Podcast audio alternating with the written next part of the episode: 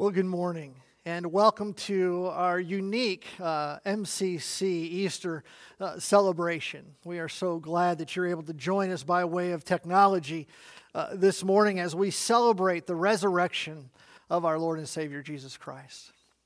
And uh, so every Easter, it is so important to me that uh, when I get to stand before the congregation, the first thing I want to do is I want to say, he is risen and hear a response.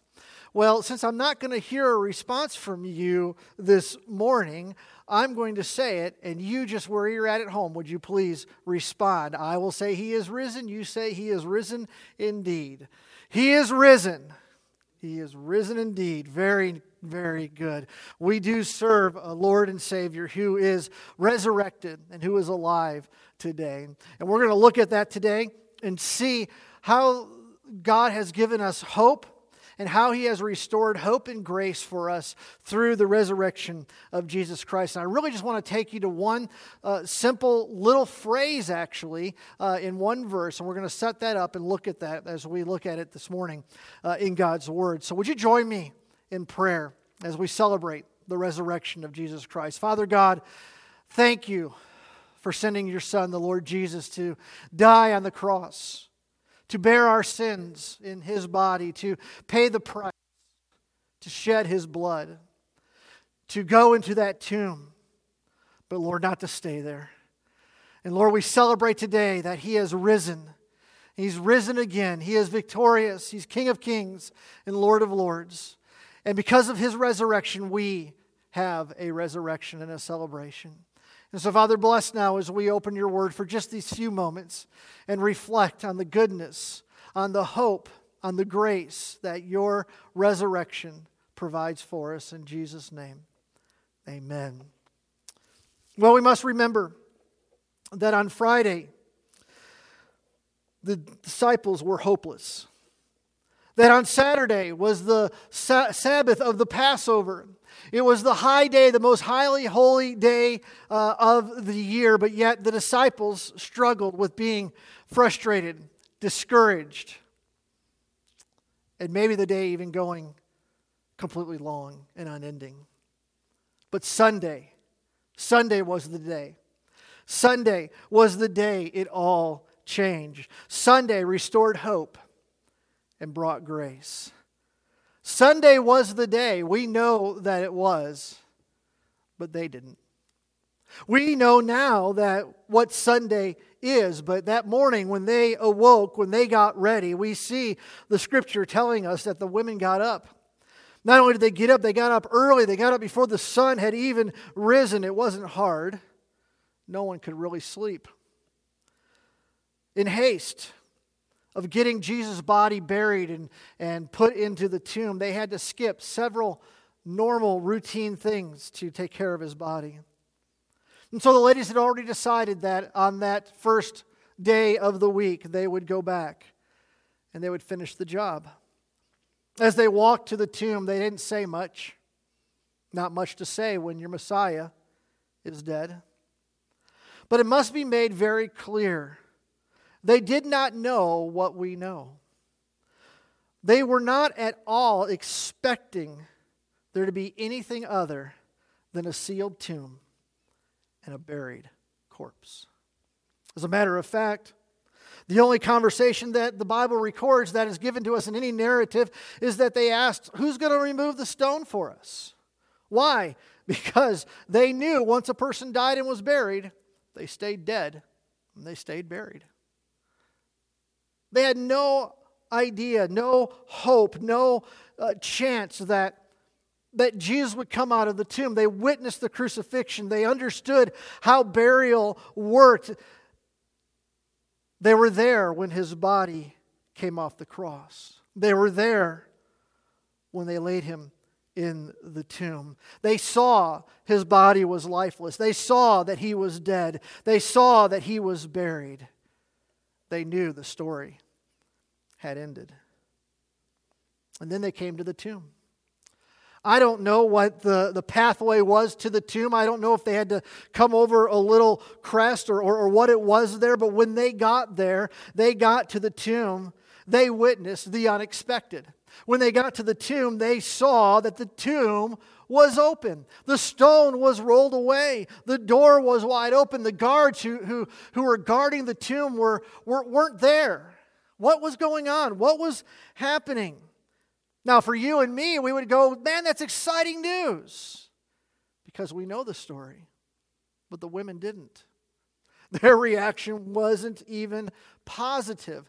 Their reaction was someone stole his body, someone desecrated the tomb. He's not alive, he's been taken. And John, in his gospel, who John was a disciple of Jesus Christ, who John walked all the way through the whole crucifixion with Jesus and saw all of this happen, records for us and tells us that Mary Magdalene ran back to where the disciples were staying. She went back to tell Peter and the disciples what she had found, or better, what she hadn't found. And immediately, when hearing the news, in classic Peter fashion, he heard that he took off towards the tomb. And John was with them as well. And John also records that he took off for the tomb. Now, I love how John records this because this is so human. This is just so much like each one of us because John records not only did Peter take off, but John wanted us to know that John won the race. Peter took off, but John passed him up, and John makes it to the tomb. However, when he gets to the tomb, John froze. He couldn't go in. He looked in, but he couldn't go through the door. He, he saw the linens there, but he couldn't go in. And just a few minutes past, Peter comes running up to the tomb. And do you think Peter would stop at the door? No, not Peter. Right into the tomb he went, not even pausing for a moment. And he goes in. And what he finds is unbelievable. What he sees there is maybe something he should see. He sees the linen cloths. He sees the, the cloth that covered the face of Jesus, but what was different, what was wrong, is there was no body. The linens were there, the cloth was there, the body was gone. And John, standing outside, doesn't really tell us whether Peter made any noise or, or, Peter said, Hey, John, come in, or, or I can't believe this. But John had had enough. He'd stood at the door long enough, and he goes in. And John records there's the linen. There's the napkin, the cloth that was over his face, folded neatly off to the side. There's no body. Where's the body of Jesus? And while he stands there, John records these words about himself that are so powerful and so important for us today. One simple verse, one simple phrase, John chapter 20, verse number 8. John is in the tomb. He's standing there. He sees the linen, he sees the cloth over the face, and he writes it this way. This is how John writes about himself. Then he says, The other disciple, that's him, who reached the tomb first. So let's just get that down, right? I made it to the tomb first. Describes himself. Also went into the tomb. Now listen to what he says, and this is what I want you to see. And he saw and believed. And he saw and believed. Peter was in there. We don't know what Peter thought at that moment, but Peter's uh, reaction isn't given to us. But John goes into the tomb and he looks at what he sees, and what he sees makes him believe. What did John see? John saw the linen but of course, as I said, even with Peter, he expected to see the linen. Wrapping bodies in burial cloths was very much the routine of that day. And so he should have saw the linen. Nothing amazing about that. But when he saw the linen, he realized that in that linen, there was no body. The body was gone. The linen was, was de, uh, uh, depressed, if you will, or, or, or disheveled, if you will. The wraps were intact, but the body was clearly gone. So, what does this mean? What, what, what does this mean for the disciples? What does it mean uh, for us today? The women thought the body was stolen. Maybe Peter thought the body was stolen. John says he believed. I believe he believed what Jesus had said, but was the body stolen? Well, there's some questions we have to ask if we think the body might have been stolen. First of all, how did they get the body out without really messing up the wraps, the linen that was on him? The next question is this if you're going to go steal a body, I don't know if you ever have, I hope you never do, but if you're ever going to go steal the body, are you going to take it out of the clothing or the wrapping that it is in to steal that body? That doesn't make any sense whatsoever. And then on top of that, we know, based upon what the scriptures tell us about the narratives there and those that were there, that the tomb was heavily guarded by Roman soldiers. Even if they could sneak in and sneak out, they would have been seen by the, by the soldiers. There was no other way to get in there but through the door that was sealed by the stone. How could the body have been stolen? And the truth is, is that eh, there's no way the body could have been stolen. Well, many have thought this. Maybe they just went to the wrong tomb. Maybe they just showed up to a tomb that was already carved out and, and there was nobody in there and there's just, just the wrong place. But you've got to remember, the women were there. They buried him. They put him in that tomb. They knew exactly where he was. And the scripture tells us, John tells us, that the tomb wasn't that far from Golgotha, wasn't that far from where he was crucified. So there was a, a line of sight that could be seen there. And so we see that uh, they didn't go to the wrong tomb. As a matter of fact, the other thing was it was the only tomb that was guarded by soldiers. So that made it stand out a little bit uh, as well, didn't it? Well, others have thought possibly Jesus, enduring crucifixion, enduring the scourging, well, he wasn't really completely dead when he went into the tomb. Well, there's really no question of his death. I don't know anyone that could have their heart pierced and live, and uh, even in, especially in the first century. The women were there. They watched what happened. They took his lifeless body off of the cross. They wrapped his body. They put him in the tomb. They were all a part of that. And so Jesus did not walk out of the tomb. As a matter of fact, how could anyone in his state walk out of the tomb, move that stone, and not be seen by, by anyone uh, in that moment? It was just completely impossible. So John saw and John believed the only answer that could be, and that is this Jesus rose from the dead. Jesus is risen. That's the only answer that makes sense. That's the only answer that fits. It's exactly what Jesus said would happen. Jesus said these words in, in the Gospel of John. He said, Destroy this temple. And he's talking about his body, he's talking about himself. Destroy this temple, and in three days I will raise it up again.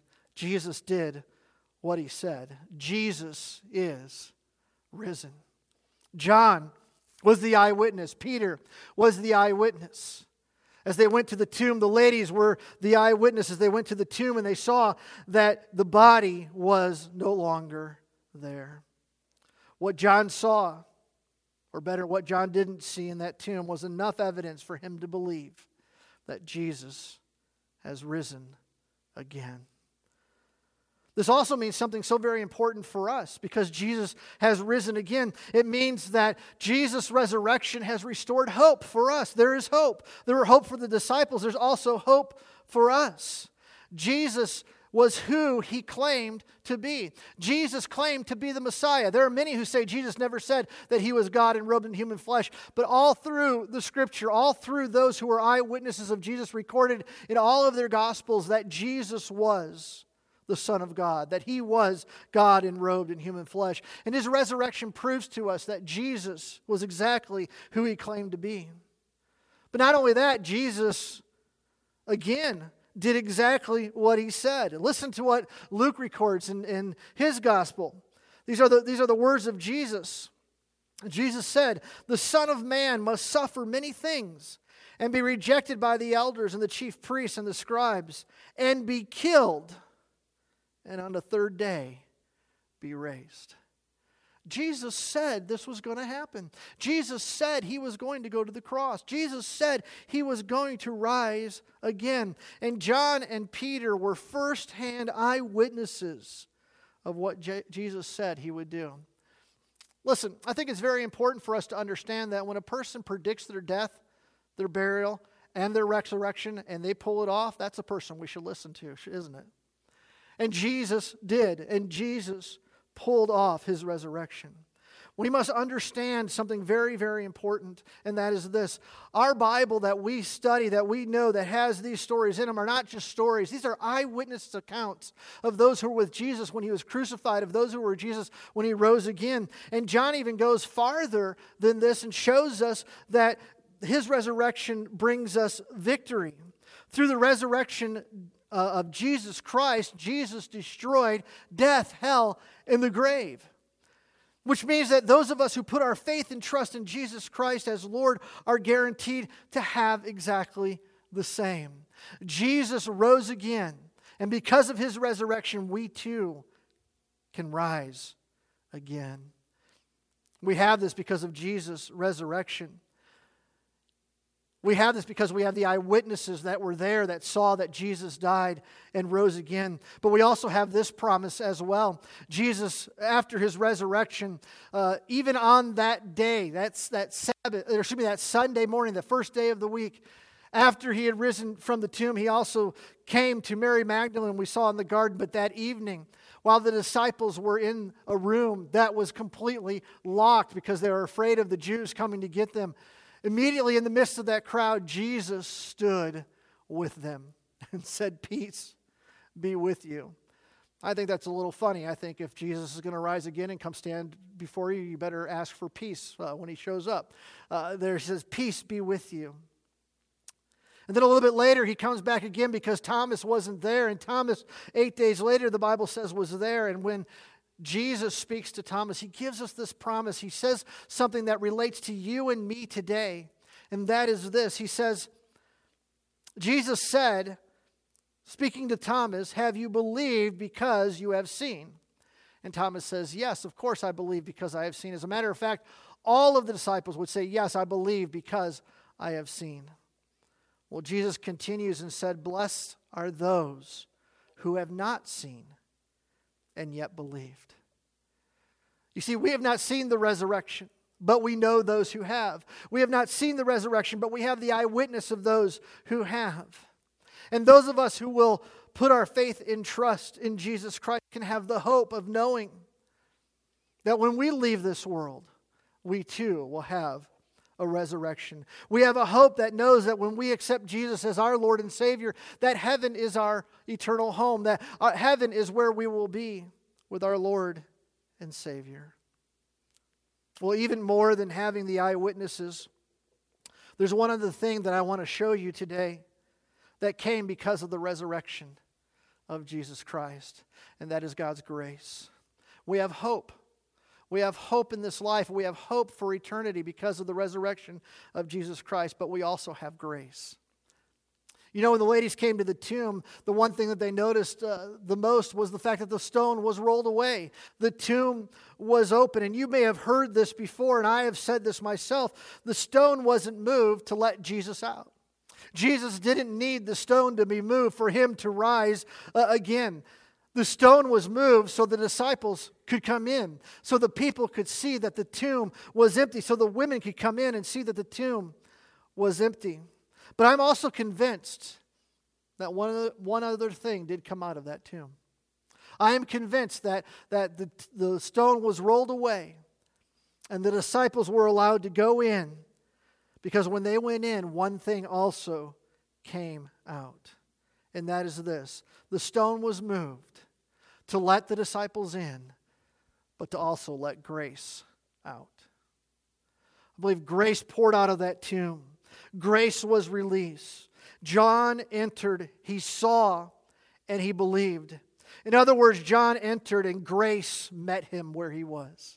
John entered and God's unmerited favor was there. Jesus had risen. Death, hell, and the grave have been defeated. Sin has been vanquished. The barrier has been moved. The tomb has been opened. And grace has been released for all who will receive. Listen, no matter who you are, no matter what you have done, no matter what status of life you live in, no matter what things you are facing, God's grace is sufficient. God's grace is sufficient for you. And the reality is now, nothing stands in your way. Nothing can keep you from God's grace. If there's, there's nothing, no barrier, Jesus has already paid the price. Jesus now offers forgiveness. Hope has been restored, and grace has been offered. How do you receive this grace? Well, you simply receive this grace by receiving Jesus. How do you receive Jesus?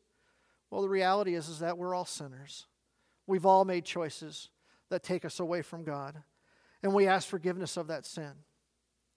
Jesus' death that we just looked at on Good Friday and his resurrection that we are looking on today has defeated death, hell, and the grave. And as we put our faith and trust in what Jesus has done in dying and being buried and rising again, we simply ask by faith Jesus, I know I'm a sinner.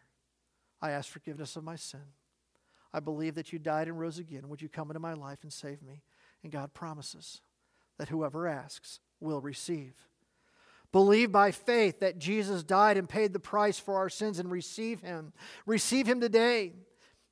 And the greatest thing about this grace is that this grace isn't just for heaven, it's not just for down the road. This grace is for today. This grace is for every moment of our lives, everything that we face. Jesus comes into our lives, and we have hope and we have grace. Jesus offers the fact that we will know for sure that no matter what this world throws at us, God is with us and Jesus is greater. You will know for sure this life is not all there is. You will know for sure that Jesus has, cons- has secured your place in glory. You see, John saw, he saw the tomb was empty. And John believed that Jesus has risen again and received God's grace. Receive the grace that Jesus has, and he will restore hope for you. The truth is, and the fact is, the tomb is empty. Jesus is risen. The stone is moved. Grace is released. Would you receive him today? And would you rejoice in him today? Would you pray with me? Father God, thank you so much for the greatest truth that is found in your word. That even though we sin against you, you love us. Even though we've sinned against you, you sent your Son, who died in our place, was buried and rose again, destroying death, hell, and the grave, and offering grace to us so that we too can receive you, have eternity in heaven, have you walk with us in our lives. Lord, if there's one person hearing my voice today that would say they've never accepted Christ, Lord, would they, I pray by uh, faith and by your grace that you would touch them and they would receive to know you as Lord and Savior. We ask this all in Jesus' holy name. Amen.